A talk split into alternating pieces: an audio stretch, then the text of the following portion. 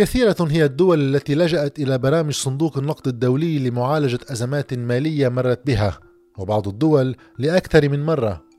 يفتخر صندوق النقد بقصص النجاح التي تمكن من خلالها من مساعدة الدول باتجاه التعافي المالي والاقتصادي كجامايكا على سبيل المثال التي وصل حجم دينها عام 2013 إلى نحو 150% من حجم اقتصادها. وبلغت احتياطاتها مستويات منخفضة ما رفع من أكلاف الاستدانة من قبلها. بعد خمس سنوات من بدء تنفيذ برنامج مع صندوق النقد انخفض الدين إلى أقل من 100% من حجم الاقتصاد عام 2018 وبدأت مستويات الاحتياطي بالتحسن. مثال من أمثلة عدة يقدمها الصندوق كقصص نجاح لبرامجه غير أن الحقيقة الكاملة أكثر تعقيدا.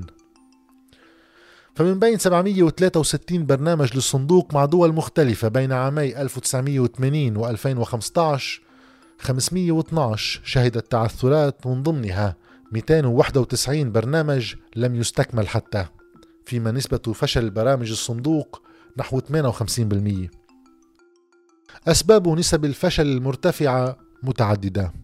أولا بنية الصندوق المؤلفة من تسعة أقسام وليوافق الصندوق على برنامج مع دولة ما على هذا البرنامج أن ينال موافقة الأقسام التسعة ذات المهام المختلفة ما يؤدي إلى حشر أولويات مختلفة في برنامج الصندوق ليصبح بذلك البرنامج مبالغ في الطموح.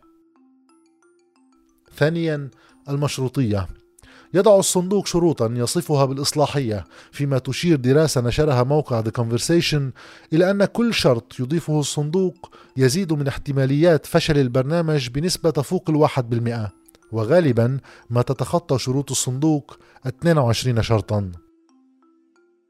ثالثا طبيعة الشروط التي عادة ما تأتي لتحرير الأسعار وإلغاء الدعم وخفض عدد الموظفين في القطاع العام بالتوازي مع سياسات تقشفية في بلدان تشهد على أوضاع اجتماعية صعبة.